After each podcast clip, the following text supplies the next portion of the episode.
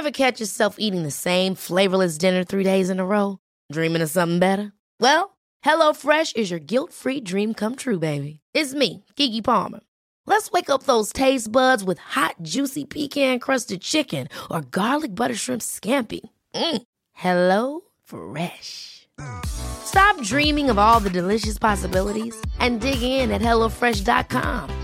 Let's get this dinner party started. I'm Sandra, and I'm just the professional your small business was looking for. But you didn't hire me because you didn't use LinkedIn jobs. LinkedIn has professionals you can't find anywhere else, including those who aren't actively looking for a new job but might be open to the perfect role, like me. In a given month, over 70% of LinkedIn users don't visit other leading job sites. So if you're not looking on LinkedIn, you'll miss out on great candidates like Sandra. Start hiring professionals like a professional. Post your free job on linkedin.com/achieve slash achieve today. Even when we're on a budget, we still deserve nice things.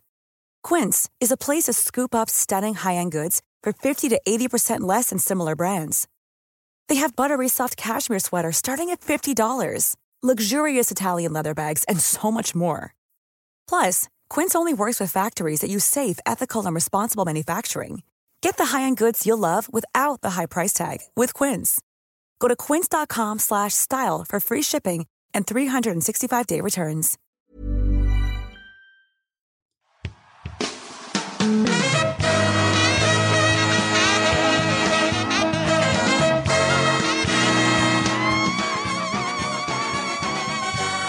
It's the Roundball Rock Podcast, starring Dave Schilling, Oliver Miller, Eddie Curry, Joey Devine, Kevin Duckworth, Robert Tractor Traylor. Sean Keane, Dexter Pittman, Mengke Bateer, Patreons, Tyler Brown, thank you Tyler, Jackson Murphy, thank you Jackson, Daniil, thank you Daniil, musical guest, the Fat Boys. And now the temporary host of Roundball Rock,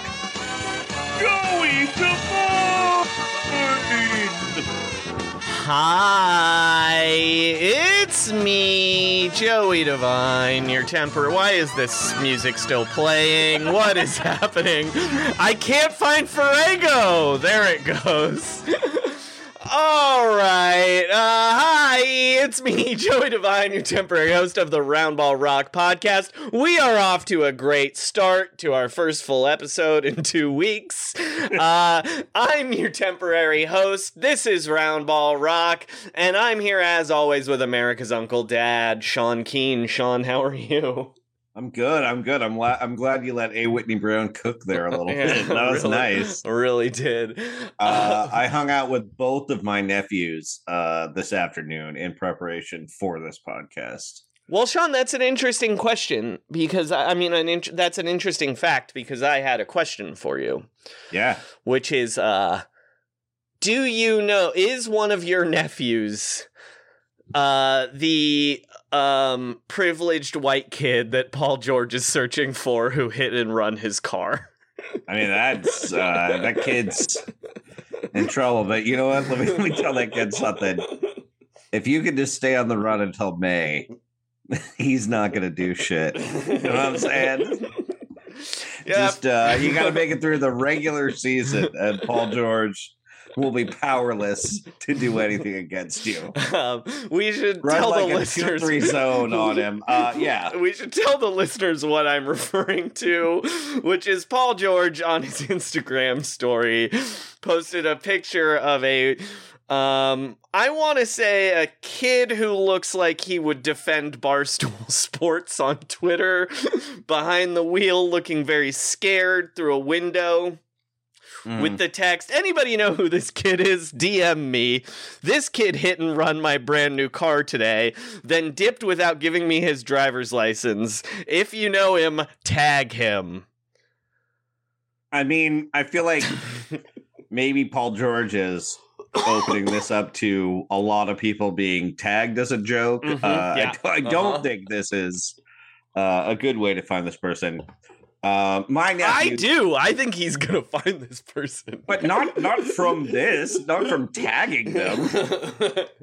Like like I I imagine there are like a thousand people tagged in the replies right now.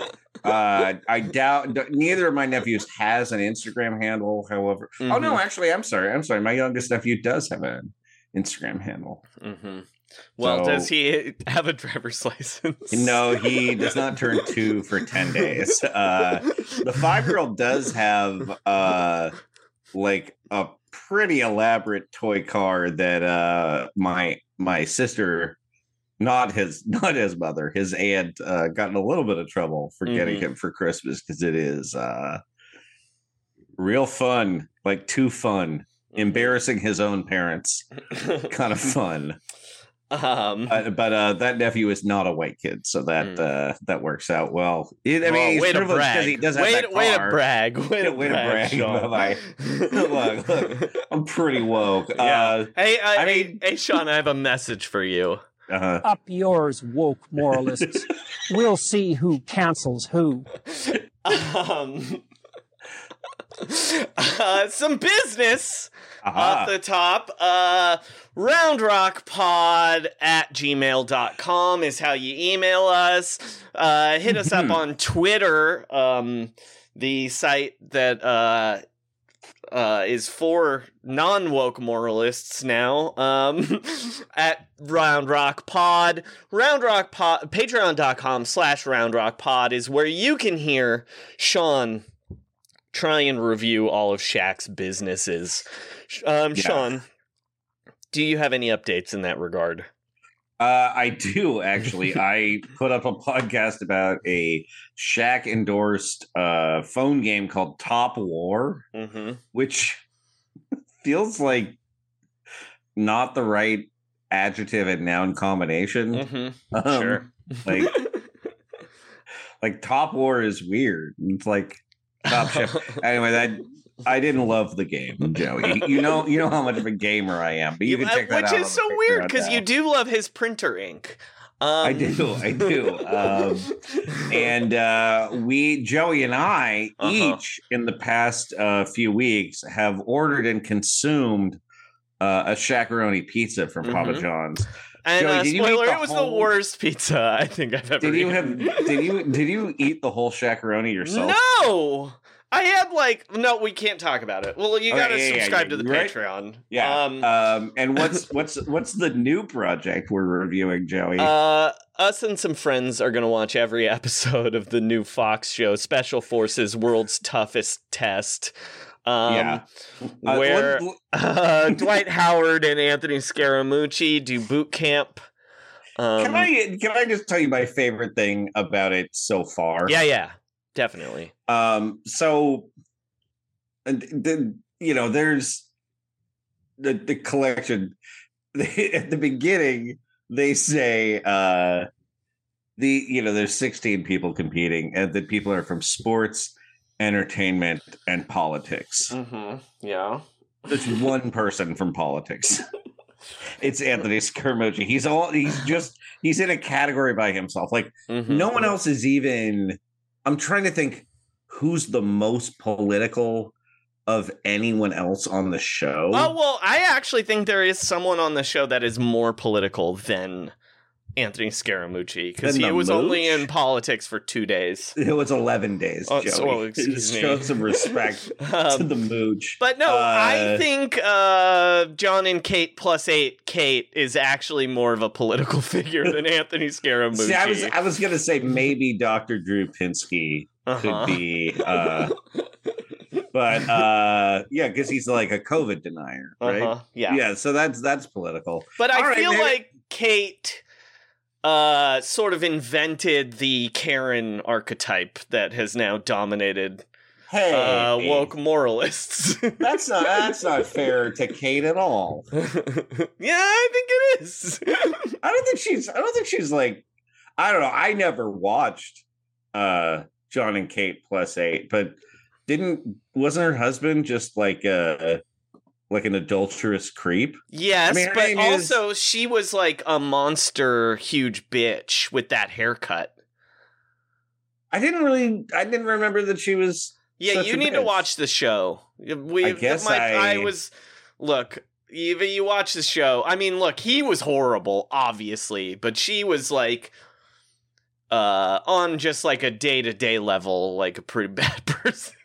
All right. Okay. Fair. Fair enough. Fair enough. Um. Yeah, I didn't. uh I didn't. I never really watched it. Uh, anyway, Sean, a little preview. Something happened on that show in the first like four minutes uh-huh. where I was like, I know who is going to win this. Wow.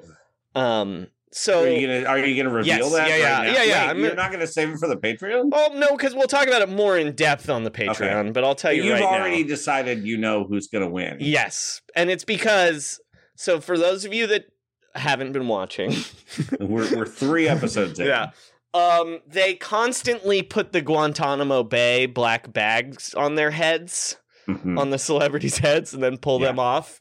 And they did that in the first thirty seconds of the show.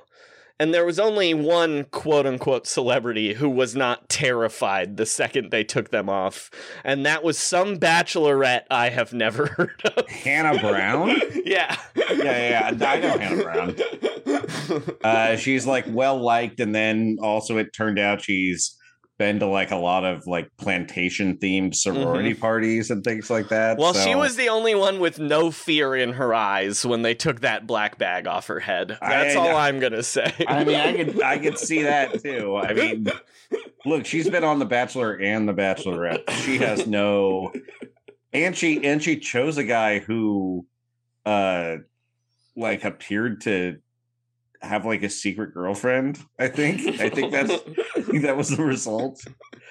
she picked like a guy who like played acoustic guitar, and then it turned out he was like engaged already or something. I don't know. Anyway, Uh, listen to us talk about our friend Dwight cl- crawling through mud.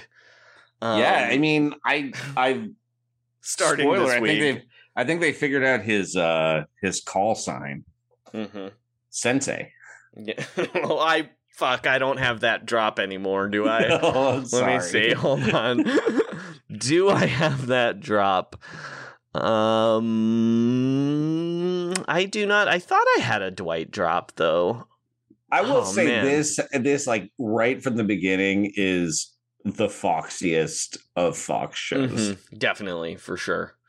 Yeah. Um. All right, I don't have a Dwight drop here. God, I, I- gotta fix that though. I'll t- I'll Um, tell you right now, we're gonna be we're gonna be exploring some other Shaq products because uh um I found out my my girlfriend has to to leave town for a week and a half. And uh I'm gonna I'm gonna have a lot of freedom to Mhm. explore the world of Shaq, is what I'm saying. Dadcore is going on. I might watch that Jeff Bridges show on FX. um. Well, while we're doing uh, while we're doing business, we might as well get some plugs out of the way. Sean, do you Oh, have yeah. anything you need to plug? um, I will be at SF Sketchfest next weekend. Um, After party so- time. I know. Don't forget Um, to go to that weird hotel and get your kind granola bar. That's true. I, I'm excited for the spot. There hasn't been a Sketchfest for two years, so Mhm. um, I am. Where am I? I'm at the Brava Theater twice. Do I know my dates? Um, hold on. Uh, on the 27th, I'm at the Piano Fight Showcase on Friday night, which is not at the. Oh, maybe it is at the Brava Theater. Uh, oh, it's it's got to be a Piano Fight. It's got to right? be a piano fight. Like why else would it? For That's those of on- you not in depth with comedy uh, in San Francisco, Piano Fight is a venue, as is the Brava Theater. yeah, sorry. Uh, yeah, there's a piano fight in Oakland too, uh, not not far from my home. Uh, and then on Saturday, January 28th, I'm doing the special album release for my friends Karinda Dobbins and Daya Lakshmina Rayanan. Hmm Great. Right. I said that last show. name correctly. Yeah. I'm not going to fuck it up at the show. Yeah. I say it keep 15 times a day. Dhaya is pretty easy. I got to say, Yeah. four, five letters.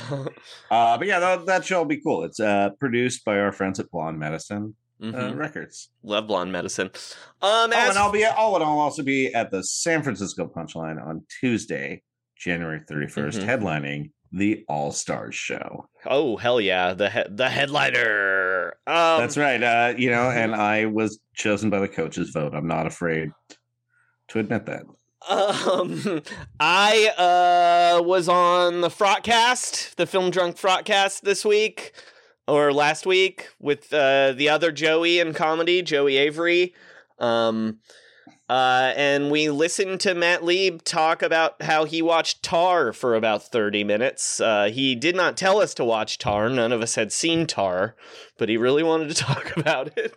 Yeah, he talked about um, what's the horror movie directed by the whitest kid I know? Uh uh uh Barbarian. I've seen Yes. I hadn't seen it. He and Vince had seen it. When I was on the broadcast, we talked about Barbarian for like Yeah. 25 minutes. I just tried to sneak in stories about meeting the actual dude. This And one was, was funny like- because both Joey and I kept trying to change the subject to something we could talk about, and he just kept ignoring it.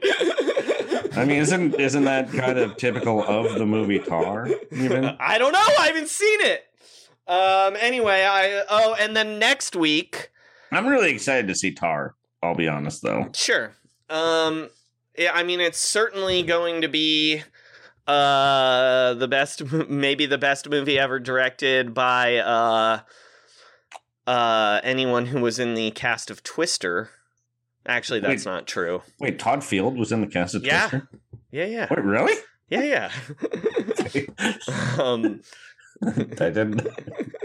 That's tight. I, he's Boy, one of the really- guys that he's the little brown-haired guy yeah, in the yeah, band. yeah, yeah, yeah, I, I did not make that connection. That's and actually that's probably not true. I I really like the movie Frailty directed by Bill Paxton. Anyway, um What about Little Children? Is this better than I Little do not like I do not like little children. Um too sad. Um I mean, I'm, I'm, I'm, you know, uh, fair enough, fair enough. I, I'm, I'm in, I gotta say, I'm in the bag for Perrotta though. Love, love it, Tom Perrotta. I also don't like the movie In the Bedroom. Um, Yeah, it's probably it kind of makes you think it's gonna be a bummer, right? yeah, uh huh. um. Anyway, that was our Todd Field check-in. Uh, By the way, did you know that election was based on uh, the '92 presidential election? I did know that. Yes. I don't Uh, know why I. Uh, anyway, um. All right. Um. Uh, sorry, sorry for the detour into the films of Nick Nightingale. Um, he that's the character he plays in uh, Eyes Wide Shut. Sean. Anyway, um, uh. Also, I will be on the. Oh, I probably shouldn't be the one making that announcement. I will be on a podcast I am frequently on that oh, briefly yes. canceled itself later this month. and now it's back. Uh, I don't think they've announced that they're coming back yet, but uh, Sherlock Holmes that one together, listeners. All right. Um, Sean, Yes, speaking of the movie Twister, yes. um, isn't Jami Gertz in the movie Twister? Yes, she is. She's the Uh, bad girlfriend, I believe. Before we do a bunch of reader mail, do you want to talk about her son real quick? Um, yeah, so okay, so Jami Gertz Uh-huh. is married to Dr. Melissa Reeves from from from Twister. the movie Twister. That's Yeah. the main thing that people know you from, uh, know her from. Uh, also, Star from the Lost Boys. Mhm. Um, she's also uh, She apparently she was in an episode of Diff'rent Strokes with Andrew Dice Clay. well, she's on Seinfeld. She's Jerry's girlfriend who can't Mhm. spare a square. Mm-hmm. Yep. Um. Oh boy, she she turned down the role of Rachel Green on Friends. That probably a was mistake. mistake. That was Yeah. definitely a mistake. Uh, she is married to Tony Ressler. Uh, he has Who owns the Atlanta Hawks? he owns the Atlanta Hawks, and uh, he is from um, uh, Apollo Uh-huh. Global Management. We can't the, get uh, into this Epstein again. Yeah, he's Epstein Anyways, adjacent. the Epstein Yeah. adjacent. Yeah, He's so that's not- right. That it by by six degrees of, of Kevin Bacon rules. Uh, that means that Kevin Bacon is at least four steps away from Jeffrey Epstein. I mean, it's, this is not the the most direct path, but yes, I feel like you could go straight from Robert Downey Jr. to Jeffrey Epstein. I don't know this, but that would be my best guess as uh, the direct path here. Um, okay, uh, I mean, probably not from. I, I don't think Kevin Bacon is into that though. Uh, okay, so um. So Jami Gertz and Tony Ressler own the Atlanta Hawks. Uh, they also, I think, are minority owners of the Milwaukee Brewers. Sure. Anyway, um, Ignore that part. Just get to the. Doesn't matter. Okay, we got to so go they- straight to her fail her- son. Her second son, Nick Ressler, is taking control of the Atlanta Hawks. He's he was born- 27 years He old. was born in 1995. uh Uh-huh. you know, a lot of fun. Um, and uh, yeah, he's um, he's he's coming in. He's joining the. He's basically forcing people out. Um, uh, Travis Schlenk, the architect of this current uh, amazing incarnation of the Atlanta Hawks, the man who traded Luka Doncic for Mhm. Trae Young and uh, Cam Reddish, I believe, was the yeah, deal. I bel no, Um, it's isn't it Hunter? I think it's Cam Reddish, anyway, Uh, so he's he's taking over. So they're they're getting rid of the whole old guard. Rod Higgins is gone. It's never bad. It's never a good move to to get rid of Mhm. Rod Higgins, baby.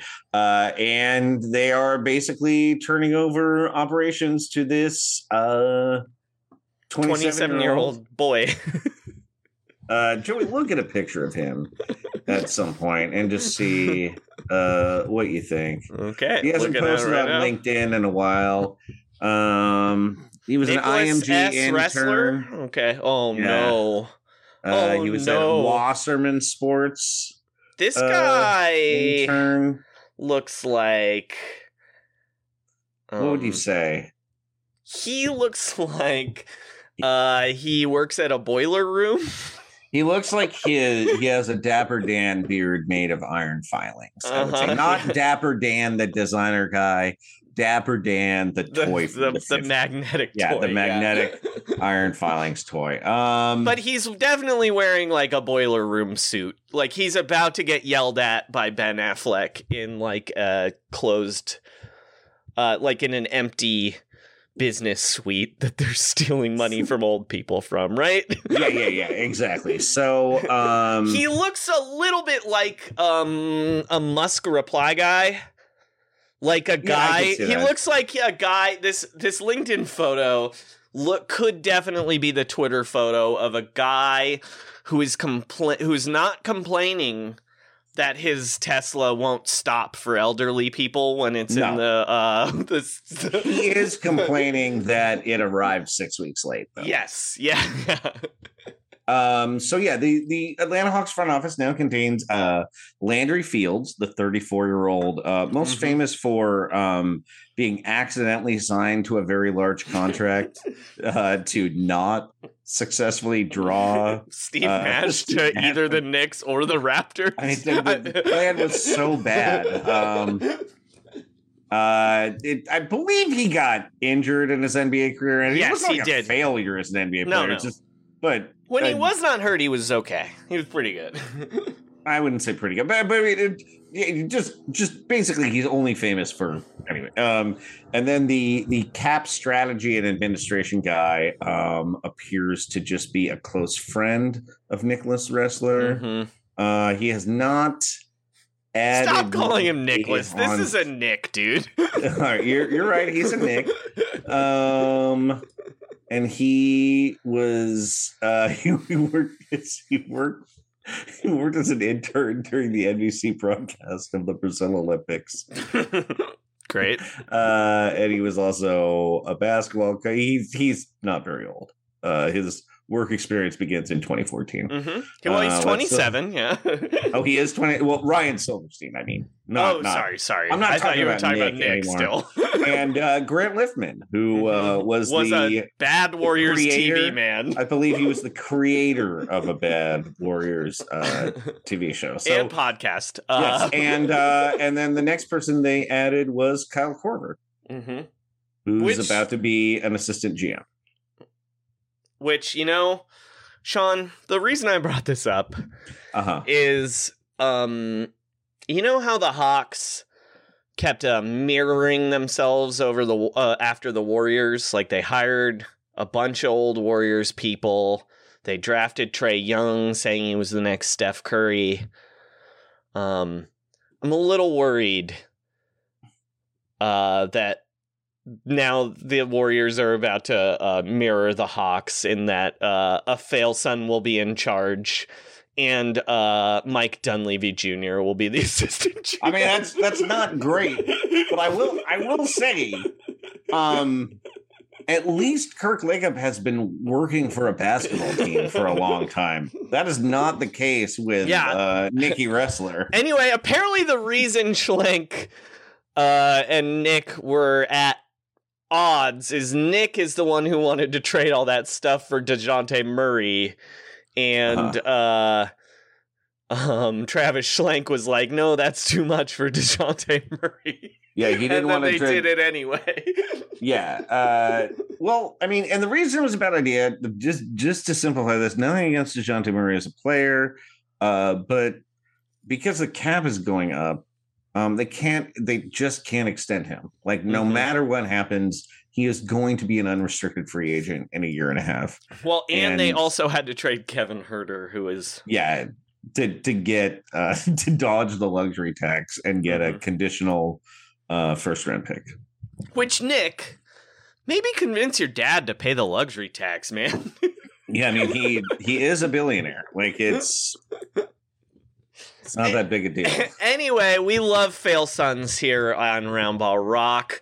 well, I Um, would consider him more of a lost boy. I would say to, to Gertz it up a little bit.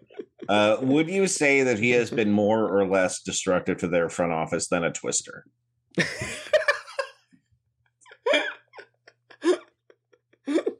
obviously more. Yeah, I think so too. Yeah. Um, all right, but the other reason, the reason I wanted to bring the Hawks up before we Uh-huh. got into our reader mail is because Sean, we got a voicemail about the Atlanta Oh, Hawks. oh, I love it. Look, okay. see, sometimes it feels like I don't know what I'm doing, but No, no. sometimes it feels like I do. hmm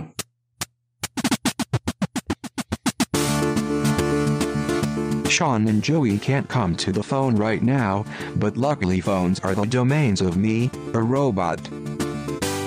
If you know the extension of Tillman Fertitta, please dial it now. Press 1 to have a single beer with Zach Lowe. Press 2 for Senegal related inquiries. Press 3 for movie times read by Brooke Lopez. Press 33 to hear problematic things Bill Simmons wrote in the early 2000s. Press 0 at any time to leave a message for Sean and Joey. That's right, you too can leave a message for Sean and Joey, just dial 323-682-0342. Once again that number is 323-682-0342. Please give me a call, being a robot is a solitary road. All right, Sean, we got a call from a man. Well, actually, you know, that's uh we don't know. It from a person in Atlanta. Sorry, trying to be woke here. I don't want to assume gender. Up yours, woke moralists. Um Uh from someone in Atlanta who did not leave a name. Remember, if you're going to call us on the phone, please leave a name. Uh and uh but it's a great call. So uh here's our friend in Atlanta, Sean. Hey guys. Uh, my wife and I like to go to B Dubs, uh, particularly during the pandemic. 'cause That is a nice little, you know, outdoor scene area to watch Hawks games in uh, coastal Georgia. And most of the time we go, they ask us what channel it's on, which is a bit of a perplex- perplexing channel, uh, question. Anywho, uh, my question is, who do you think has the least interested fan base and the least lowest widespread support? Uh, as a side note, my wife on a weekly basis is still heartbroken that they traded Red Velvet. Um. Well, As she should be. Yeah. Let's just say that right yeah. away. Also, uh, your wife has a face she can uh, now be mad at, and it looks like a dapper did. It has a dapper Dan beard. Yeah, it's, Um, that's it's your fault. Just call, call have her call her near, nearest boiler room yeah, and just start yelling for Nick Ressler. Do not do not follow his advice. That is that pharmaceutical stock is bad news. um. So, Sean, you did some research about this. I did. I did. So, Um, who, in your estimation, are the are candidates here? So when I first heard this, my first thought was obviously the Atlanta Hawks. Yeah, that was also my Um, answer. but part of that is Atlanta is a little bit different, I would say, because um people like a lot of sports there. yeah, It's not so much like disinterest in the Hawks as much as like they love college football and and pro professional football, football and the Braves. and the Braves and like going out and Uh huh. you know like like like it's a good it's it's sort of like too good a city if that Yeah. makes sense. Yeah. Um, so I think like now this is obviously dependent on people's deals, and sometimes I don't know, uh, but I just I found a, a link to who has the best regional sports network ratings. Oh, the best. Okay. And I remember the the Astros used to in their tanking years get like numbers in the tens of thousands, I think hmm which is pretty bad because I think Houston is maybe the fourth most populous city in America. Yeah. Um, so uh, you you would not be surprised to know that the number one in terms of the uh, regional sports network rating is the Golden State Warriors. Mhm. Uh, I would think the Lakers would be higher, but I think they have sort of like a weird TV situation where it's well, not also directly all of their network. all of their TV, all of their games are on national TV. Yeah, that's that's also true. Um, weirdly, the Cavaliers are second. Mm, that sort of makes. mm, Yeah, I mean they're they're like significantly ahead of the Sixers, who are third. Then it's Bucks, Bulls, Celtics, Spurs, Blazers, Pacers, Heat, Lakers. All those. Well, and we should mention here that the Nuggets don't actually count on this list. Uh, if you remember right, the Nuggets have been fighting with their local cable provider, and people in Denver actually cannot watch their games. Yes. So they're they're last. They are last on this list, but it's. I feel like I feel like people in Denver want to watch the Yes, Nuggets. Like yeah, their their attendance is not wonderful, but I think it's. I don't know. I feel like it, maybe maybe my internet sample is is distorted, but I don't feel like they're. I Okay, know, so- I know actual Nuggets fans, Yeah. like several of them. So so second worst on this list, and they might also have a weird deal because the number is very small. Is the Orlando Magic? That Mm, might be the least compelling team in the NBA. But Um, that, I feel like you can't really pick on Orlando because they're like they've, they've been to the finals twice, maybe. Well, or and also, like, if I were an Orlando fan, I wouldn't want to get burned again either. Like, they've fallen in love with these these guys several times who have like been lovable big men who were incredibly dominant, who then uh, spurned them in the worst ways possible. they they turned they turned And then on both Shaq. I saw that yeah, yeah. newspaper poll. the, well, the newspaper poll. but it did it it it has been 10 years since Dwight Howard left. I'm not sure. Well, look, look. But would you want to root for bat? Here's my question, Sean. Uh-huh. Would you? Wouldn't you be guarded about rooting for another basketball player again if uh, you felt duped so hard? And I don't even mean the like being spurned by Dwight. I- I mean like what Dwight became even after Yeah, he left. be- like that was your favorite guy. Like Mhm. I, it's like being in the worst relationship ever. Ugh. and then like you you leave and you're Like- relieved, but you're still miserable and broke. Yeah. like you fell in love with Dwight Howard and then he became a snake man who farts on everybody and Yeah. now does special forces trading. yeah, that's um okay. Third third from the bottom is the LA Clippers. that to me look Well, here's the, the Clippers fans who listen to this show Mhm. love the Clippers Yeah. and there are very good Clippers fans but there are not that many Clippers fans. Uh, I will say this number is distorted because the Clippers now have their own. Starting this year, have a service called Clipper Vision, Mhm. Yep. um, which is like, You can watch like 80 different feeds of the Clipper game. yeah, and a watch- lot of the a lot of the commentary is from people that are like sort of associated with the Clippers. Like I think Yeah. Big Baby Davis might be one of them. Yeah, like you can watch Um, I you think can- Jamal Crawford's one of them, but you can watch four guys stand around while Oh, one Paul guy Pierce one dribbles. them. Sean, you can watch four guys stand around while one guy dribbles on 80 different feeds. Yeah, yeah. One of them's just the uh, live feed of the training room. Yeah. Just a, a lot of ice baths for everybody. Um, that to me is our first real contender, I gotta say. Wait, not Orlando? okay, you know what? Fair enough. Um, okay, then the Brooklyn Nets are fourth from the bottom. See, this is another good one. Um like I've said it before on this show and I'll say it again. The Brooklyn Nets are not a basketball team. They are just like coal that makes the media machine go. I just I do think that uh yeah, maybe. It I mean, look, I was in New York in 2021 and I I believe I mean ironically you could get uh, a free ticket by being vaccinated. Mhm. Um, that was before Kyrie did, but it was like it was like the first round of the playoffs and it was like a Mhm. two for one ticket deal. Yeah. I'm sure they weren't good seats, but at the same time was the playoffs. Um, I'm gonna say that this is our first very strong contender. I don't I don't love this, but uh the Charlotte Hornets. Yeah.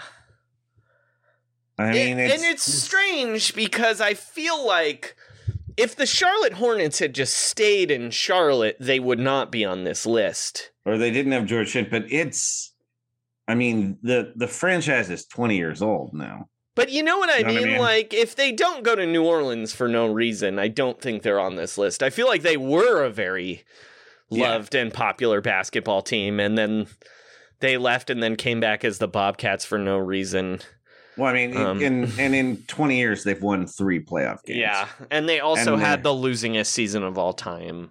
Yeah, which got them Michael Kidd Gilchrist instead of Anthony Davis. And where did Anthony Davis go? To the old team that moved to New Orleans. Yeah. So that's you know what? rough. I'm calling it. Well, I think it, I'm I think, calling I think, I I think think, it's it's, the one. Hornets because everybody else, it's they like love the Wizards have fans. Yes. People actually really care about the Pistons. Uh, Uh huh. There's there's no one else who's as disinterested. Even even the Pelicans get relatively good TV ranking ratings. I don't I don't I I think some of these te- some of these teams you look at on the list and it's like they've had bad ownership that is leading Mhm. to this. Charlotte has not had great ownership, but they are mostly trying all the Like, time. And look- people just don't care. I feel like you and I very specifically can point this out and I can tell our listeners why I'm qualified for this Yeah. is because I guaranteed if I guarantee if we looked at the baseball version of this list, the Oakland A's would be at the bottom. But the Oakland A's do not have a disinterested city or fan base. They just have been abused by their owner. Yeah, yeah, they're yeah. Um, I don't know what the answer would be off the top of my head in baseball, but uh yeah, I mean, I would feel like the Pix- the Pittsburgh Pirates are in a similar situation Yeah. where the fans are like held hostage. Right, and that's kind of why I don't think it's Orlando because I sort of feel like the same thing has happened but less ownership and more the actual like a player actually did it to them. All right, so Charlotte Charlotte Hornets is what I think saying. it's Charlotte Hornets. Yeah, that's my answer. Yeah, but the I think- Hawks are close.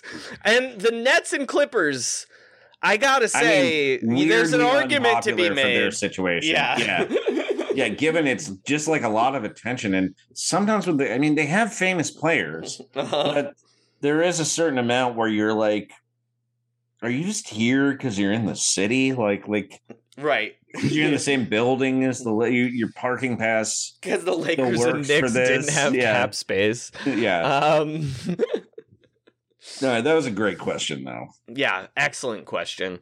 Um, all right, Sean. Also, on- coastal Georgia sounds lovely. It sure say. does. I want to. really I wanna to eat some B dubs outside. While oh oh, the other thing I wanted to mention though, actually, is as someone who has worked at a bar in a chain restaurant and had people ask them to turn the TV to a channel, I don't actually think asking what channel it's on is part of disinterest.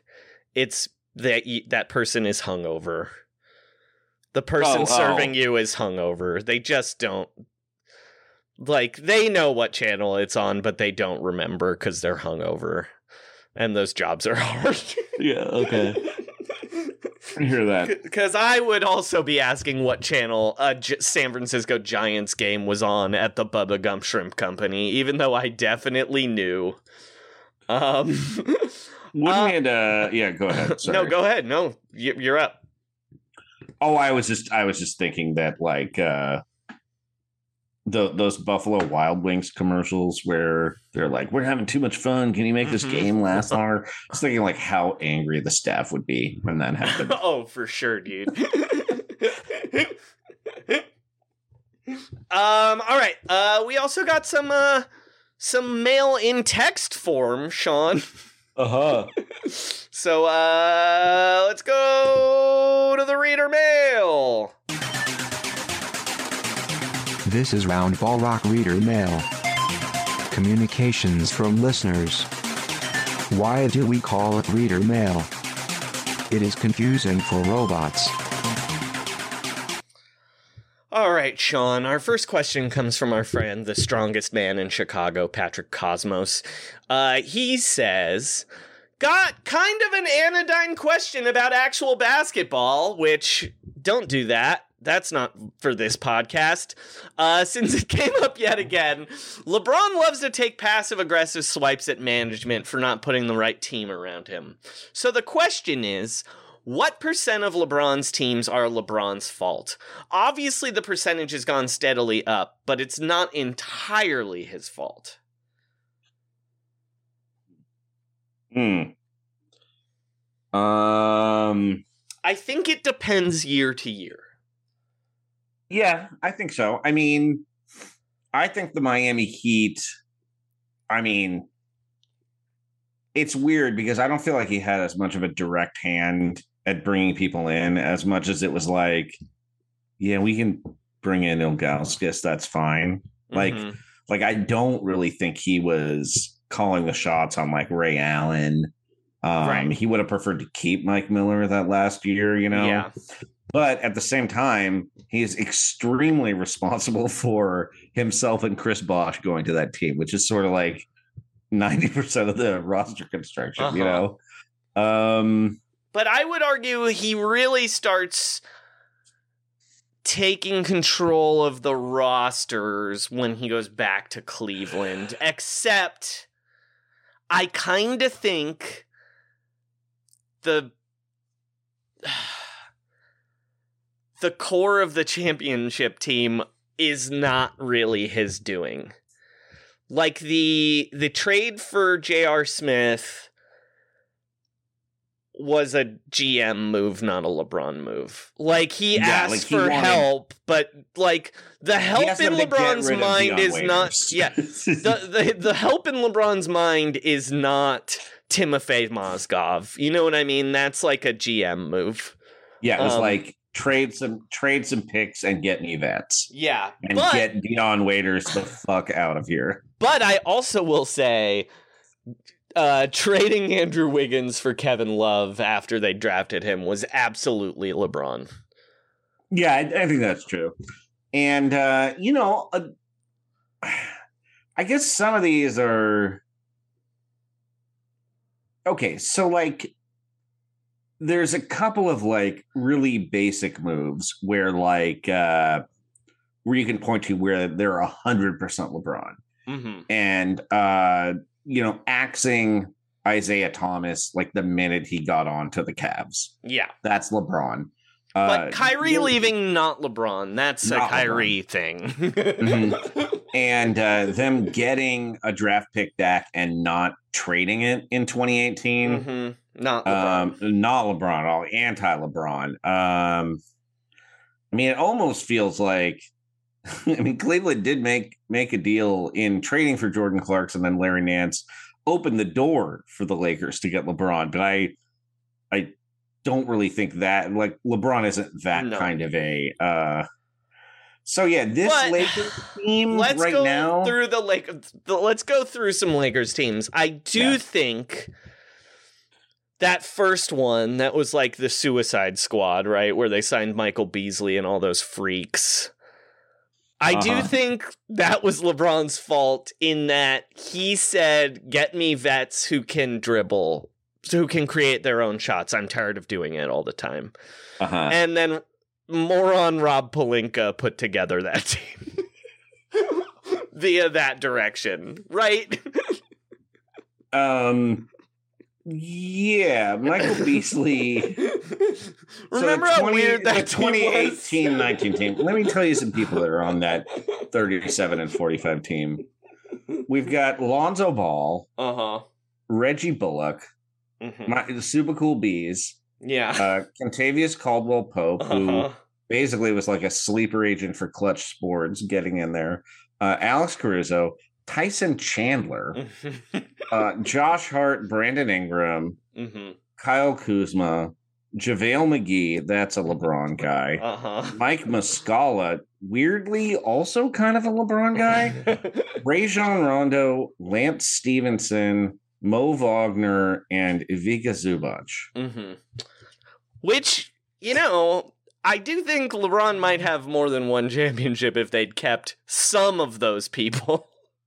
Well, I, I don't know why they didn't just keep Zubac. Like it's, it's every every time they're like, man, why does Anthony Davis? I mean, wish he didn't have to play center. I wish we just had someone who could just get rebounds and catch passes from LeBron. It's like, yeah, where where we ever found that? Sean, why didn't Um, they keep Mo Wagner? a second round pick who, like, I don't know, can hit a three pointer. Um, what did they do with Wagner? Did they just They him? I think traded him to the him. Wizards at some point. I don't remember for what, but Uh, they got wow. He was a Cavs pick. He went in that Clarkson uh, Nance deal. Uh, they traded him in the Anthony Davis trade. okay, never mind. All right, Yeah, yeah. that's why. All right, okay, fair Uh. enough. that trade, that was a LeBron trade. That was LeBron, a hundred percent. Uh. Uh. But also, Rob Pelinka screwed up that trade, if you remember right, um, by not remembering the cap rules and had to burn a bunch of stuff because he fucked it up. Uh, yeah, I think That's not LeBron. No, I mean that that's uh, LeBron doesn't need to. LeBron should not have to know the cap rules. I'm going to say that. yeah. Fair fair for LeBron. Um, he's he's extremely responsible for the Russell Westbrook trade. though, Yes. because they could have just had DeMar DeRozan and Buddy Hield and like one of those guys they traded. hmm Well, and probably like Alex Caruso still. Right. So that's that's extremely LeBron. So the current team, I would say, is like very much his fault Mhm. because I also think that the Russell Westbrook trade had cascading effects that has made them not want to trade future picks. Mhm. And although that is Pelinka, I kind of think it's LeBron's fault. I agree, but I also think uh, there are certain people that are not LeBron's fault. Um, like Okay, what about- just consistently deciding Dennis Schroeder is the answer is not LeBron's fault. I mean, he he he actually has helped though. I know, but uh, uh, Patrick Beverley, I don't think to pair Patrick Beverley with Russell Westbrook, I don't think was LeBron's fault either. I agree, but he's uh he's he's ballast, Joey. He is he is designed to be traded for Mhm. something else. Uh, Um, Lonnie Walker, also not LeBron's fault. What about what about getting Marc Gasol? Is that LeBron? I do think that was LeBron, yeah. Andre Drummond, is that LeBron? Yes. No, actually, I don't think that was LeBron. Okay. Um, Kendrick Nunn, not LeBron. keeping uh having 36 year old Jared Dudley on the roster. That's LeBron, yeah. That's LeBron. Uh Montrez Harrell, LeBron or not LeBron? I think not LeBron. I think okay, you know what I think the Montrez Harrell thing was? I think the Lakers and Montrez Harrell saw a way to specifically screw the Cli- they thought they could Uh, cleverly screw the Clippers. I gotta say I agree. Yeah. Uh, can I tell can I tell you someone else that I think is weirdly a LeBron? Yeah, yeah, yeah. Alfonzo McKinnie. I think that's Bron, dog. All right, Juan Toscano Anderson, Bron or not Bron? Absolutely Bron. Yeah. Carmelo Anthony, Bron, obviously. DJ Augustin. Uh, That's LeBron, baby. Avery Bradley, Kent Bazemore, Darren Kent Collison. Bazemore, no. Avery Bradley, yes. Darren Collison, Darren Collison, I think, was just a guy floating around. Dwight Howard. I think not LeBron. I he's LeBron. He's LeBron. I Uh, don't DeAndre Jordan. know. LeBron, obviously.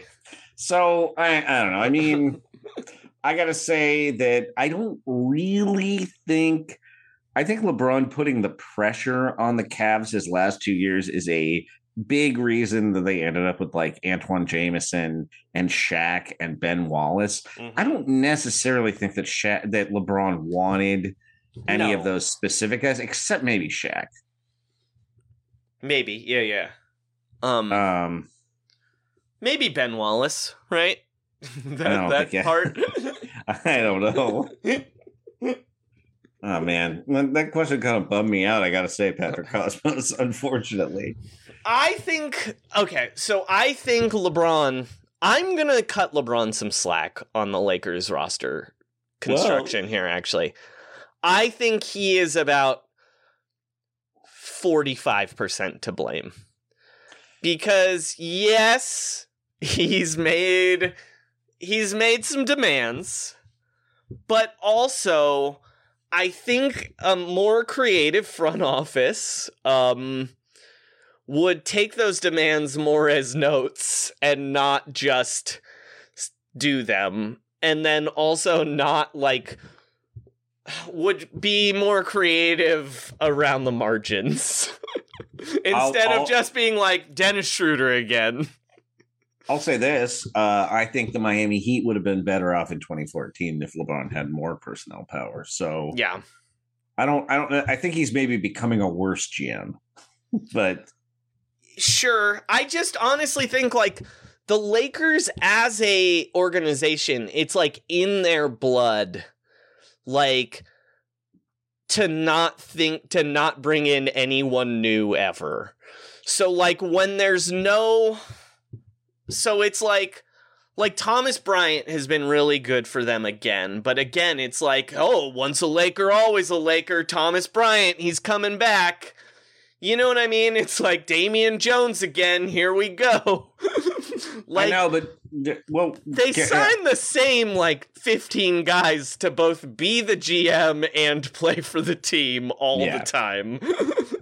I will Um, say though, uh, the Lakers are only two games out of the number seven, yeah, the. West is terrible. and uh, two and a half out of the six. hmm Uh, in fact, they're, they're well, they're six games behind your number three seed on January nineteenth, the Sacramento Kings. hmm I mean, that's that's a big lead, but uh, yeah. Anyway, what's Well, your if- percentage of fault, Sean? Um, while I agree with you fundamentally about the Lakers, I think this is much like I think you have to give LeBron a disproportionate amount of credit in Miami. Uh, that Westbrook trade is all him, and that like that that's a meteor hitting the roster. hmm And while I guess they could have been more creative in, you know, who gets a minimum contract, uh, I I think this is a full seventy percent LeBron. Fair. I think it's his mess this Mhm. time. But I Yeah. will say, uh, their champion, their bubble, cha- their fake bubble championship was also a hundred percent him. Um, I mean, it was you know a hundred percent Anthony Davis, but like his GMing was it was a hundred percent him. um, so you get your credits and your faults. All right, Mhm. Sean. Mhm. Yeah. Our friend Some Guy asks, geography is out. People hating hate basing things on east or west. The kids that yell slurs at me online tell me it's all about vibes. My question is, who are the good vibes versus bad vibes all-stars? Ooh. Um. I mean, that would be a fun All Star game. Like, okay, Mhm. let's. Can we? Can we do it in an All Star setting? Because I think we know who like the bad vibes. Right. You Well, I want don't know. actual you want actual all-star players. I want to separate these guys because, Yeah, yeah. like, we know Ricky Rubio has the best vibes. Right, right, right, right. Javaris Crittenton has the worst Mhm. vibes. So let's look at I'm going to pull up the the vote leaders right now. Okay, okay, great, Um, great, great.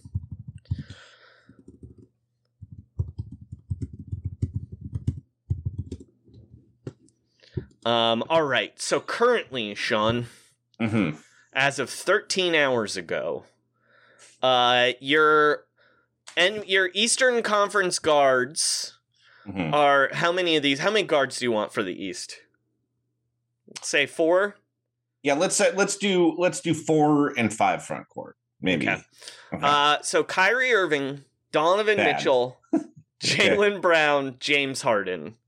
Well, that's an easy two and two, I think. I don't know. I you think Jaylen Brown has good vibes? I think in, on in the aggregate, yes. I think he's he's on the bad vibes team, man. Okay, okay. Well, oh, right, we have four other guards. I forgot. yeah. Okay. Yeah, okay. Yeah. I was a little hasty. Yes. So, and weirdly, I would say one year ago, all four of these guys were bad vibes guys, but Donovan Mitchell has proven you can change your vibes. Well, it's. I mean, do, do you? I mean, I think I, I have a simple explanation for the Donovan Mitchell thing. Oh, yeah, go ahead. He hates Rudy Gobert. It's fair enough. Like Uh, he was fine with the rest of it. Remember when we talked to the Utah people and they were like, "Are there clicks on the team?" And they're like, "Yeah, Rudy Gobert and everybody else." well, you know what, Sean? I'm going to throw in the the fifth and sixth guy here too Okay, because great, they're great, vibes great. guys too. Oh, good, good, good. Okay. Yeah. Uh, in fact, I would say this guy's vibes have flipped entirely from Donovan Mitchell's. Okay. It's Trae Young. Ooh. Bad vibes, I think. Bad vibes, all star. Okay. So wait, let, us get let's get the West guys in too, so we Okay. can compare them. All oh, right, who's who's six? DeMar DeRozan, obvious good good vibe guy. Yeah. Okay. Um, that's why I kind of wanted to shoehorn him in because Oh, gotcha. he is. yeah, yeah, yeah. Okay. Because we we had so many bad vibes, guys, from Yeah. the Eastern backcourt. All right, Eastern Conference front court. Giannis. Wait, wait. Do the other Oh. guards. So oh, you want. Western Conference guards? Okay. Yeah, yeah, yeah, yeah, right, yeah. yeah, Because here we gotta go. we gotta have a good vibe. Yeah. All right. Uh, Steph Curry, Okay. obviously. Interesting one here, I think, Sean. Uh-huh. Luka Doncic. Oh, uh, good vibes. See, I think he is like completely neutral vibes. Oh, he's he's good for a, a teammate. He's, he's good vibes. He drove a he drove a crazy jeep in here. He's silly. It's, it's true, but he's also like kind of a bad vibes player. You know what I mean? He brings like a like kind of a weird attitude to a basketball game. Uh, he's good vibes, man. He's kind of like okay, you know how God, I hate to be like a weird Gen Xer here, even though I'm not oh even Gen wow. X. Okay. But like, you know how yeah, you're talking in- about my people here. you know how in uh uh like the Empire Strikes Back, like Luke Skywalker wears black all the time and is kind of a bummer. Yeah. Luka Doncic has both Luke Skywalkers in him. I just like I don't bummer Skywalker and uh like whining Skywalker. Like, couldn't you see Luka Doncic going, but I wanted to go to Tosche Station for power converters. I could, but I don't I don't I don't get the bummer Luka one though. Um, I just mean there's like a darkness to Luka I could see becoming bad vibes. Do you know what I mean? Like, yeah, I I don't know. He he seems pretty good vibes all to right, me. here's a shining light of two shining lights of good vibes. I would say Uh-huh. Ja Morant and Shea Gilgis Alexander. John Mor- Ja Morant arguably uh, I would say Best is- vibes in the league, maybe. Well, I wouldn't necessarily say best vibes in the league as much as like his vibes have a lot of momentum to them. Yeah. You know what I mean? Like like there's a lot of there's a big y uh, vibe wake that he Mhm. has. Yeah. Sean, do you know? So, and then Klay Thompson is five. Um, He's obviously good vibes. Um uh, Russ is six, but we're not going that far. I do want to ask you though. uh-huh. Sean, do you know who is eighth in All Star votes for guards in the Western Conference? Jordan Poole. No, Uh it's Damian Austin Lillard. Reaves. It's Austin What? Reaves. I can't even believe he's on a ballot. he has more votes than Devin Booker and De'Aaron Fox. Uh, good, Um, good for that young uh that guy Joey. What do you see from Austin? What was the most memorable thing about him in summer Farmer league? tan, baby. Farmer tan. He had a farmer tan.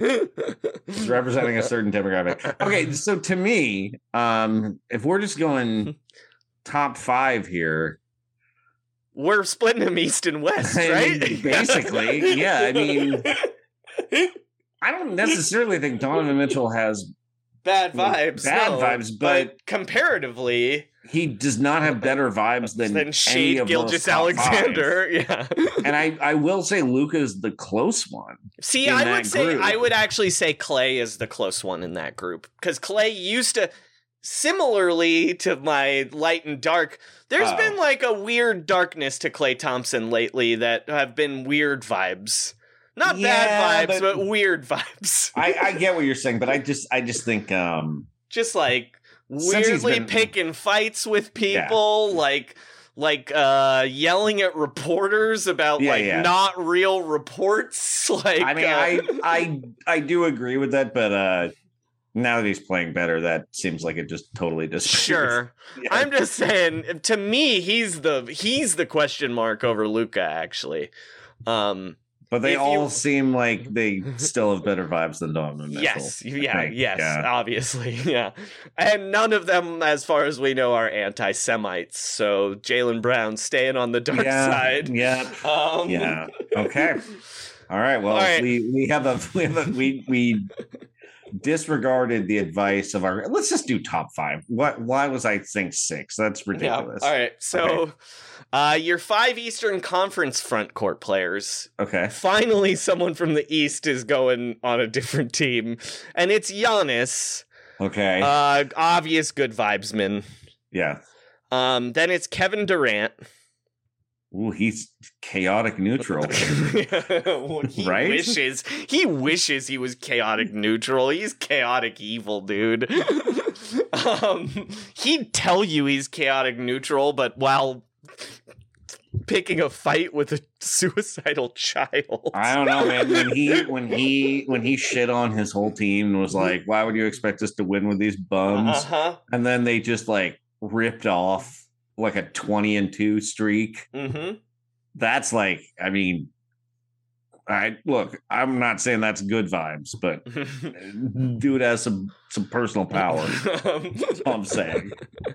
Uh, all right, But yeah, you can't really say he's good vibes. No, Jayson Tatum, As much as I possibly hate good to say good it, vibes, good vibes guy. I think his vibes are really good. Yeah, me And the kid Deuce really, really helps the, the kid.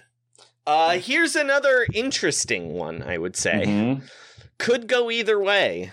Joel Embiid, good vibes or bad Ooh, vibes? hard, hard to say. Hard I mean, I vibes. Yeah, questionable vibes. I'm not. I'm not. I'm not definitely saying good. So I'm gonna say there's two clear good vibes here, but not. I Uh-huh. would not put them Embiid in that clear category. no. uh, also, another question mark vibes guy, I would say, in that his vibes, this next guy's vibes.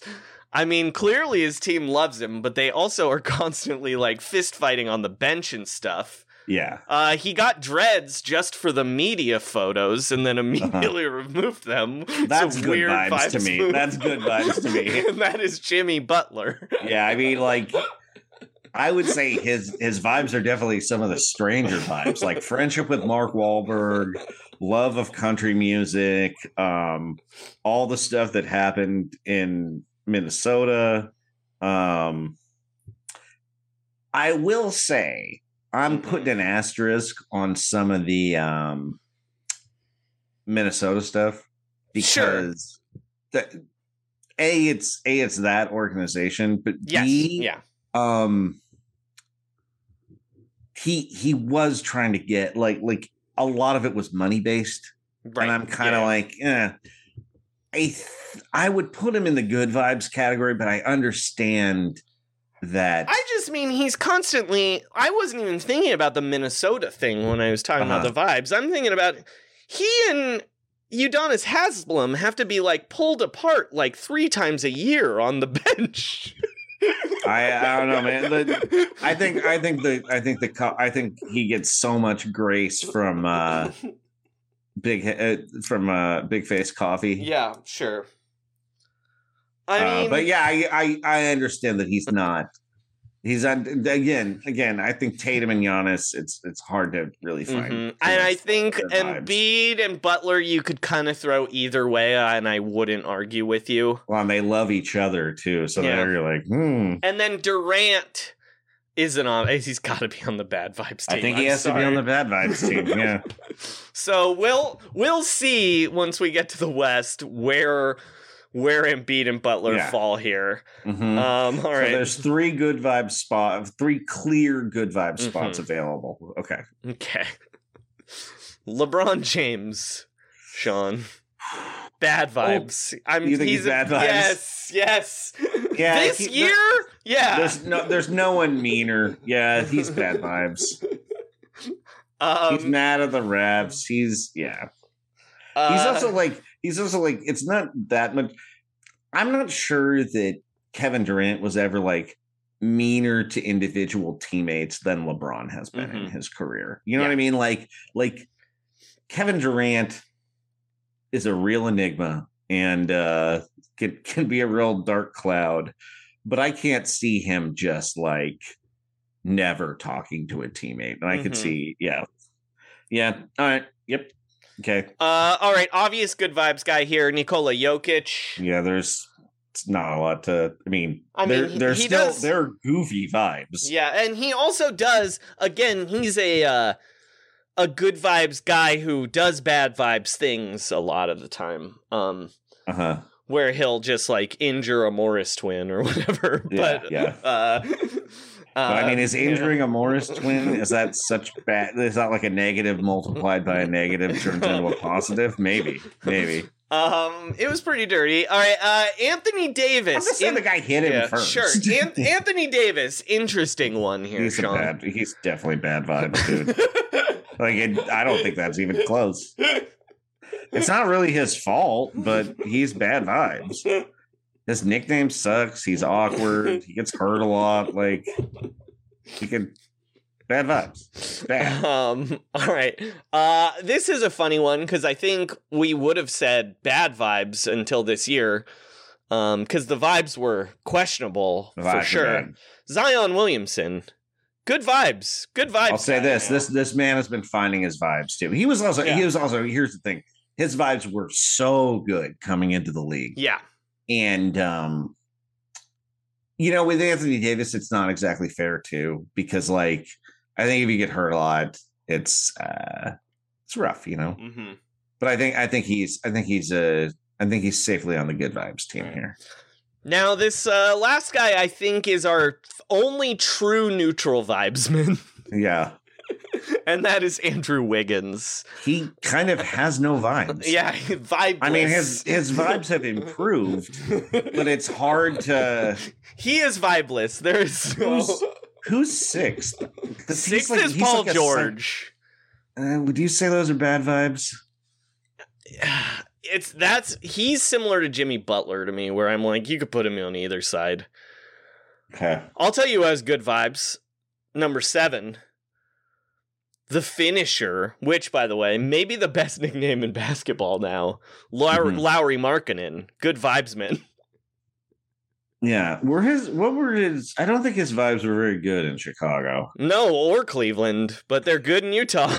Okay, so who's ultimately our our our bad vibes guards are, Are all just the Kyrie Eastern Irving, guards, Mitchell, yeah. Jaylen Brown, James Harden, and Trae Young. Uh huh. And our bad vibes front court is Kevin, Kevin Durant, Durant, uh, uh, LeBron James, LeBron James, Anthony Anthony Davis. and then pick two of Embiid, uh, uh, Embiid, um, Jimmy Butler, uh, I'm gonna put Wiggins on the bad vibes. team. Yeah, now that yeah, it's yeah, now that it's come fair. down to that, so it's Durant, LeBron, Davis, and then I guess I think I would put Embiid on the bad vibes team. yeah, ultimately, I think that's fair. over Butler.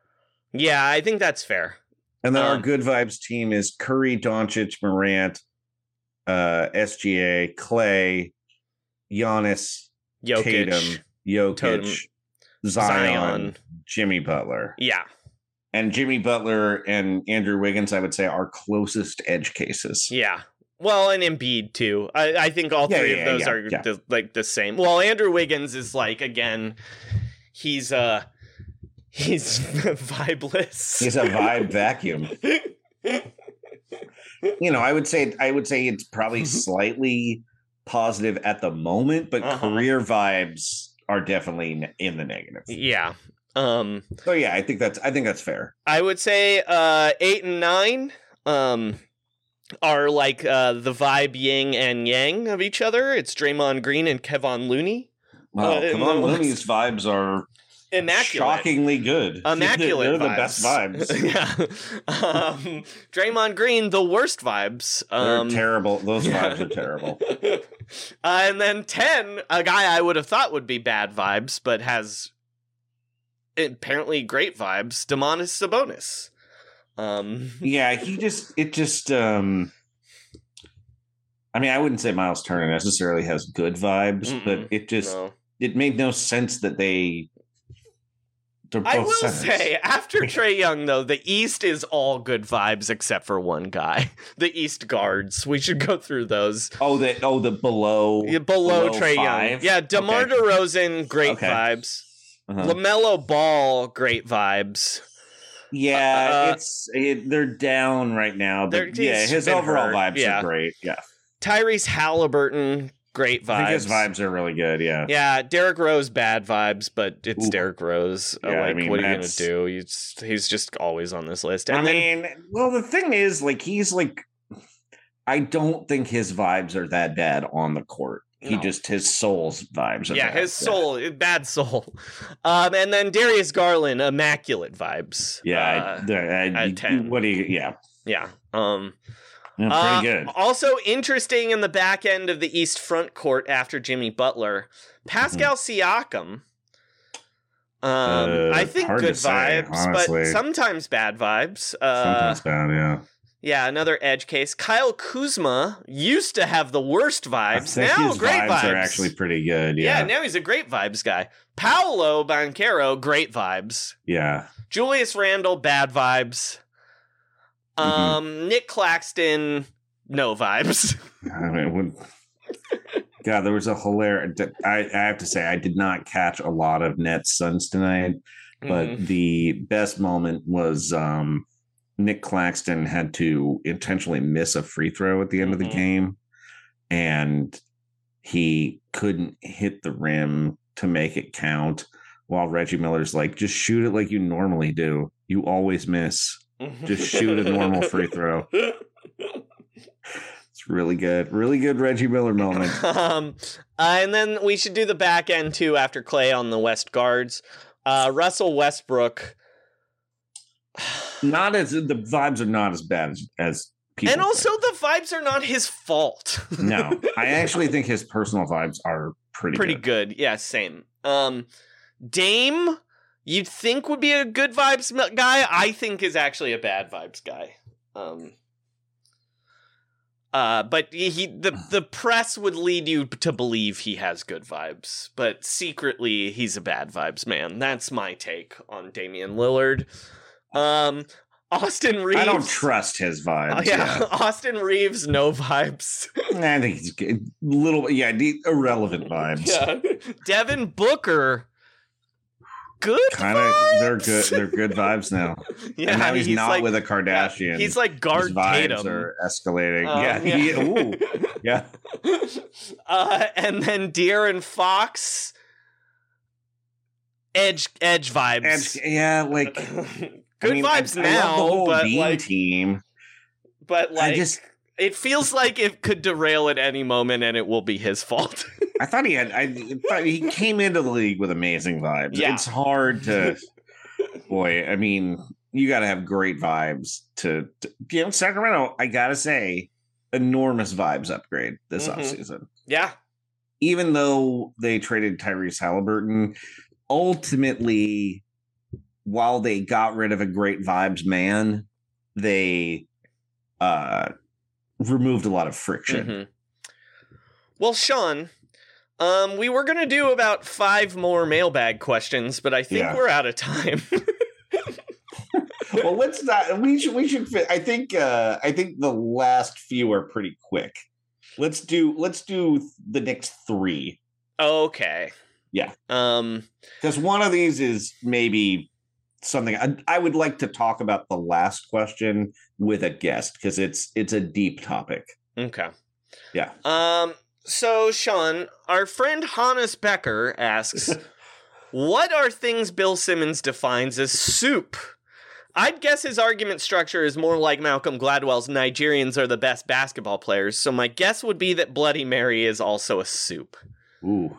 Um, what is his soup starting five and six man? All right, and first off, Mhm. um, I have to find this drop. I never can remember what I named it. Um, so, Um, uh, I, believe we should ban the. yes, Go ahead. Sorry. Good. No. Go ahead. And play the drop. Sorry. I was I trying believe to we fill- should ban the. D- the No! DH. ah! I believe we should ban the DH, long putters, extra points, the NIT, and pickoff throws. You really want to know what I believe? I believe in the four point line. I believe soup is the perfect food. I believe in a bell. All right, Sean. Yeah. What are Um, things Bill Simmons decide defines as soup? Is chili? as I think the way we get here Yeah. is does Bill Simmons think chili is a soup? I think uh-huh. yes. I don't. I think he's relatively. I don't like. I would not. I would not say he's like Malcolm Gladwell. I think he's actually fairly strict on a soup definition. But I think that chili clearly counts as a soup. I think he would consider ramen to be a soup as well. See, I think he would not consider chili a soup. Wow. Okay. Um, I do think he would consider ramen a soup, but not Okay. chili. He- Oh, chili. Chili to me seems like it's definitely soup. uh, would you put soup on a hot dog? Um, I can't think of a soup I'd put on a Exactly. hot dog. Exactly. That's why. But That's his wouldn't put- argument, though. But I wouldn't put chili on a hot dog either. But they, but people do. Like chili dog is a food. Yeah, but like you, you would, you could put minestrone on a hot dog. Have you ever People seen that don't. before? People don't, but I'm like, but that's a that's just a weird arbitrary definition. Like, Right, you but we're talking something about, Bill Simmons is here. That's I'm just saying this to me is the argument he would make. Also, I think someone who says soup is the perfect food is someone that doesn't actually like food very much. Okay, you do not like soup very much, too. I think soup I like soup, but I think soup as a meal is a bummer. Ramen do- and pho don't count. But like when someone's like, "Oh, I made a pot of chicken soup for dinner," it just reminds me of being poor. Oh. Um, I'm. I, I well, I like making soup, so I guess I'm. In. but like I like a bowl of soup like that comes with a sandwich. You know what I mean? Like Yeah, just yeah, the yeah, idea of like uh my dinner tonight is liquid with some chunks of food in it bums me out. I, I'll, I'll eat. I'll eat chicken soup for dinner, or like minestrone or something. Yeah. I don't eat. I don't have that big a variety of soup. I guess. I actually, I guess. I guess I'm with you when it comes to like, uh, like when someone's like, I made a like a like a a soup that doesn't have because Noodles or protein? yeah, like I feel like chicken soup is like a fun variety of ways to just have solid food. You know what I mean? To me, it And depends what's in it, like, same yeah. way. Yeah. If But like if it- there's some noodles in it, like fine. But like a bowl of clam chowder is not dinner to me. No, no. A Or cup of clam chowder is an appetizer. that's, Yeah, that's my take. Well, especially if it's like a cauliflower soup, you know, something Yeah. that's like the same consistency all throughout. I will make an exception for pea soup Andersen's, but that's like a really specific Mhm. carve out in the soup law. Okay. um, So what's what do you, you go ahead? again, I think Bill Simmons would argue that chili is a stew, and stew Okay. is not a soup. Ooh, That is okay. my argument. That's look, and again, that's not my argument. This is Bill. Simmons. This Simmons, is, so- I think, Bill Simmons' dumb argument. Like he's Okay. because he's into weird rules, Yeah, you know what? You're right. You're right. He's got like he's got to have seven rules, and it would be like a thickness thing, well, right? Like, would, well, it would be an odd number of rules too. Yeah, it yeah. wouldn't be a ten. Or yeah, a it would be a pyramid of rules or whatever. Okay. But I think he would think chili and beef stews. I think it would be thickness. He wants a, a broth, a brothy soup, I think. Okay, Because so do you- again, to me, a man who says soup is the perfect food is a man who does not like food. Uh-huh. Uh-huh. Okay, so what do you what's what's in his starting five? well, New England clam chowder because it's where he's from. Mm-hmm. Not right. Manhattan chowder. though. Mhm. No, he, no, he- that- just regionally. Even he would have a three page long footnote about how Manhattan chowder sucks that involves Sully and a strip club and eating soup. The. And one this- time he then- did coke in his twenties or whatever. And then, the, yeah, the, this porn star just poured the soup all over her head. We're like, welcome to Manhattan, Peter Holmes. All right. The other thing he likes to talk about a lot is uh how he's Italian. He loves talking about. Oh. Well, he's, he's only half Italian, Joey. I know, but he loves he's- he loves he's talking a- about how his his mom would make uh like a an Italian thing. And Yeah, yeah. I so I think he would have pasta e fagioli Oh, I think I in think his he's top five. I think I think he's just going straight Italian wedding soup yeah, or sure. because Yeah. I think he I think he would want the thing that literally says this you're right. You know what? You're right. Yeah, yeah, like yeah, me. yeah. Yeah. yeah. Okay. Um. I think okay, he loves Americanized Chinese food. Anytime he has anytime he has David Chang on, he's like talks to him about like this one this one Chinese food restaurant that is like a Chinese food place like that was popular in the 50s in Los Angeles. So wonton soup is number 3. Oh yeah, yeah, yeah. I think I Mhm. think that's yeah, yeah, for sure.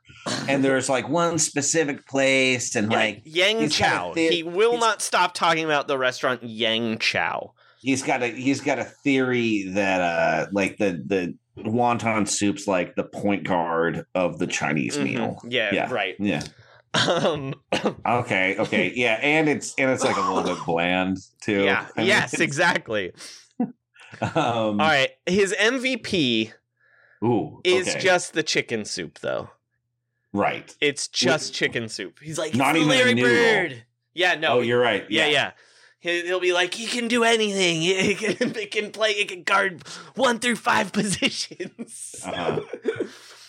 Uh, and also, right. he he gave up oyster crackers after interviewing Steve Nash for his podcast Mhm. in like 2007 or something. All right. And then number five, Okay. I think he's going not a soup at all with number Whoa. five. Whoa. Okay. I think he says the bread bowl is in his Oh, starting five. That's that's in the starting five. Yeah. Like Even though I bet he's a guy who is gluten free now, I bet he'd put the bread bowl at number five. yeah, just for just Doesn't for Bill Simmons feel like he'd be a guy who's gluten free now?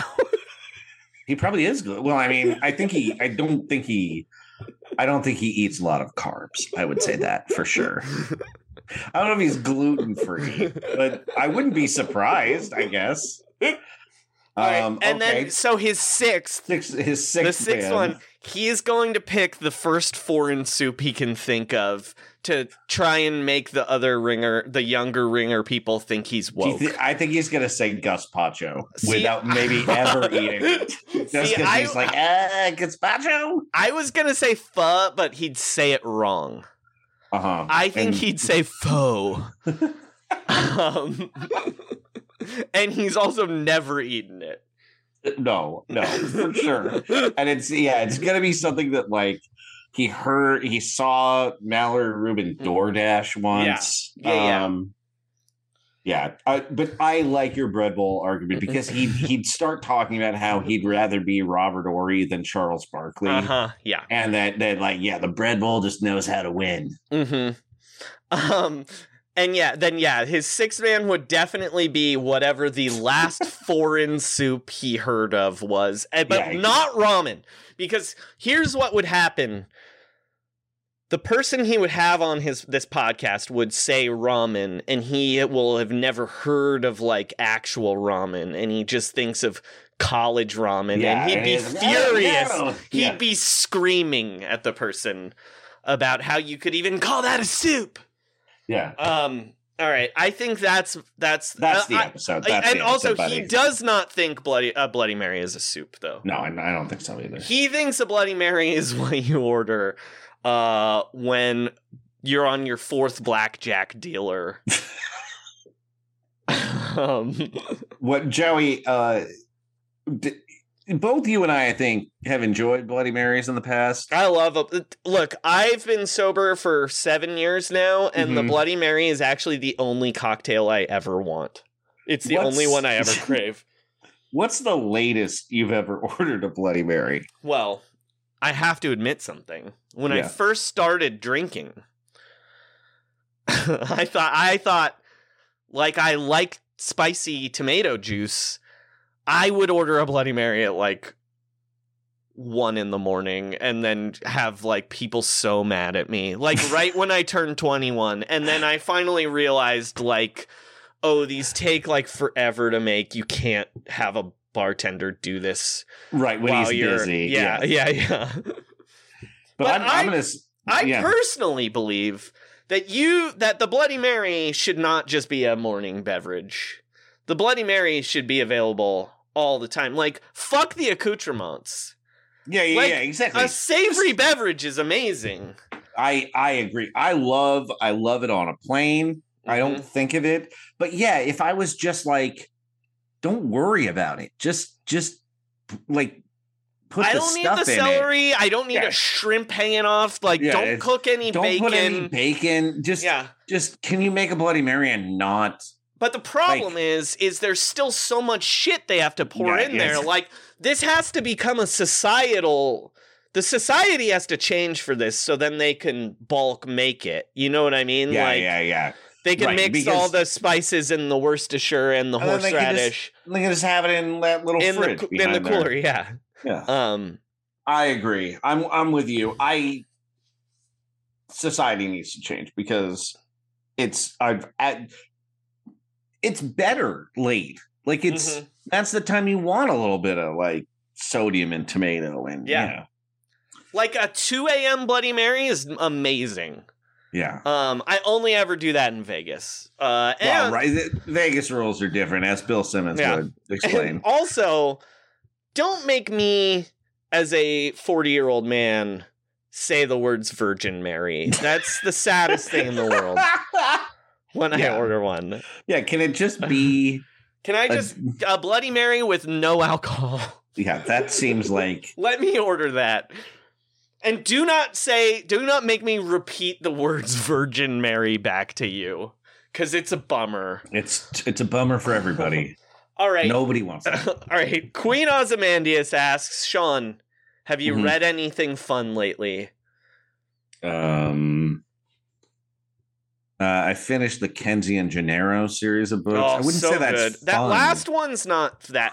That last one's a rough one, but It's just not. It's not as good. But I. But then you get to the end, and it's like, it makes sense why it's like that. yeah. But don't you still kind of want like three more, even though it's like a Yes. pretty pretty It- it- obvious finish? It's definitely over. But yeah. Yeah. I mean, I love those books. So that was that was a little bit of a bummer. Yeah. Um. Great books, though. I highly recommend the Kenzie and Gennaro. My, that's my favorite. Look, I talk about Bosch and the Lincoln Lawyer a lot, but that is actually my favorite mystery thriller series. Is Uh-huh. Dennis Lehane's Kenzie and Gennaro series, which you might have seen Gone Baby Gone, which is weirdly the middle book in the series. Yeah. I've gone from um I used to read more like rock and celebrity biographies that Mhm. were like a little bit trashy. Now I'm really into uh reading books about uh like nightmare startups. mm-hmm. Yeah. So I guess I guess the one I'm reading right now is about uh Uber Mm-hmm. and uh just some good like just hating some douchebags. I mean, I thought the obvious. I think everybody's pretty familiar with Theranos now, but Bad Blood was a really good book too. Mm-hmm. Um, Um, I haven't read anything I've loved. We both read Desert Stars, the latest Yeah. Bosch book, uh, which, Which was psychotic. pretty pretty insane. Um, uh, and then I kind of think you uh can't really go wrong with a uh Jennifer Egan book. I gotta say, Mhm. my current favorite novelist.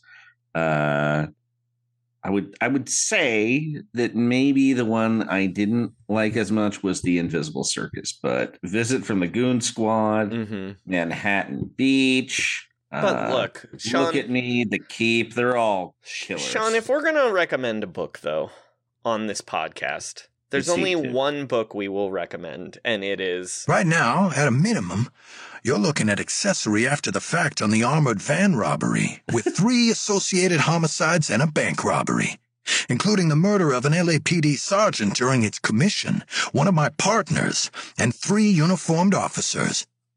The killing of Roger Van Zant, and, in addition to that aforementioned carnage, the killing of an asshole named Waingro. That's Oh, right. yeah. The killing of it should be called Heat Two: colon the killing of an asshole asshole. named Wayne Grow. Um, I read it and now I'm gonna listen to the audiobook. Heat 2 is the best book of the year. Uh, it's the best book of the decade. It's the best movie I saw this year. Everyone should just read Heat 2. Um, All right, Sean. Um, our last question comes from our friend El Hafnero. Uh, Mhm. Yokohama Mas- uh, Excellence has mascots named Pick and Roll. What would the pretty good. mascots for Roundball Rock be? Uh, and I mean, I think we've answered this before, maybe. Mhm. Um, but it's obviously Don Nelson is one. Yeah. Uh, I mean, it's like it is like Brooke and Robin Yeah. Lopez. Yeah. Ironically, that they're mascots. Yeah. Um, but I I think my, at least personally I like to think of Roundball Rock's mascots being Don Nelson and Anthony Randolph.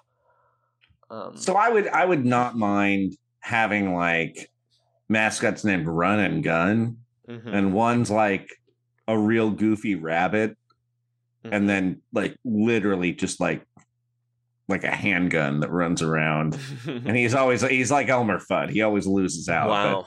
yeah. Um, no, actually, you know what, Sean? I want our mascots to be Tango and Cash. Um, but they're literally like someone has turned Sylvester Stallone and Kurt Russell into like mascots, you know, like Fluffy from that Yeah. movie. Um, That'd be pretty. yeah, tight. those are our mascots. It's Tango and Tango and. Cash. Yeah. or Ecks versus Sever, one or the other. It's Ecks and Sever or Tango and Cash. Um, all right, Sean, that's our episode. Uh, we did our plugs. Sean, did you write a song? you know i'm gonna hold it for next episode because uh i i will be recording a bunch of songs uh when i am uh alone in an apartment for a week Mm-hmm. which is about what's gonna happen uh i've got a couple on dock but i uh i i moved in with my girlfriend and i have not had as much um I don't know if we're quite at the stage of our relationship for me to uh Be singing. I get it. Yeah. yeah, did I'll, I'll I'm gonna start laying some tracks down. The new the new song is a Rolling Stone song. I'll say that. Okay. Well, that'll be on later. um in a separate episode. Um as for me, you can follow me at Frankie Muniz where I'm probably going to get horrifically injured driving for NASCAR. Um which is what I'm doing now if you want to keep up with me there. Um I mean, I hope I don't, but just knowing how my tweets go, I'm a little worried about myself physically doing this. Uh, I've joined minor league NASCAR. Um, trust the process. Trust the process. and uh, shut it down. Everybody, welcome the new Roundball Rock mascots, Tango and Cash and Ecks versus Sever. Hello, this is Neil Diamond, asking you to like, rate, and subscribe to Roundball Rock, especially all my friends in Beijing. Where it began. Daryl was checking Facebook, started tweeting about Hong Kong. He got ratioed. Tilman made him delete it. Knew the backlash would be strong. Bots, retweeting bots. Houston's out. No Rockets highlights on YouTube. A tweet got Daryl fired. China thinks free speech is no good. No good, no good, no good. Tilman stock declined because his GM was rude. But now we look at Li-Ning. They've cut ties with the Rockets. They're only backing Evan Turner. It cost Tilman cash. He's gonna fire some bus boys. His next GM will use a burner. Xi Jinping cracking down, banning preseason games too. A tweet got Daryl fired. Dark Elvis will rule no more. No more, no more, no more. Harden apologized. But his jersey's not in the team store in Shanghai. You know, I once got into a trouble when I uh, sang the song Cracklin' Rosie in front of Chairman Mao. Didn't realize that the translation into China, I called him a cuck. Darrow got fired. The Knicks job never looked so good. So good, But I'd be surprised if no one's died from Tilman's food. A tweet got Darrow fired. The situation is lose, lose, lose, lose, lose, lose, lose, lose. But I Darrow fired. NBA got owned by Ted Cruz. Ever catch yourself eating the same flavorless dinner three days in a row? Dreaming of something better? Well, HelloFresh is your guilt free dream come true, baby. It's me, Keke Palmer. Let's wake up those taste buds with hot, juicy pecan crusted chicken or garlic butter shrimp scampi. Mm. Hello Fresh. Stop dreaming of all the delicious possibilities and dig in at HelloFresh.com. Let's get this dinner party started. Planning for your next trip? Elevate your travel style with Quince. Quince has all the jet setting essentials you'll want for your next getaway, like European linen, premium luggage options, buttery soft Italian leather bags, and so much more. And is all priced at 50 to 80% less than similar brands. Plus, Quince only works with factories that use safe and ethical manufacturing practices. Pack your bags with high-quality essentials you'll be wearing for vacations to come with Quince. Go to quince.com/pack for free shipping and 365-day returns.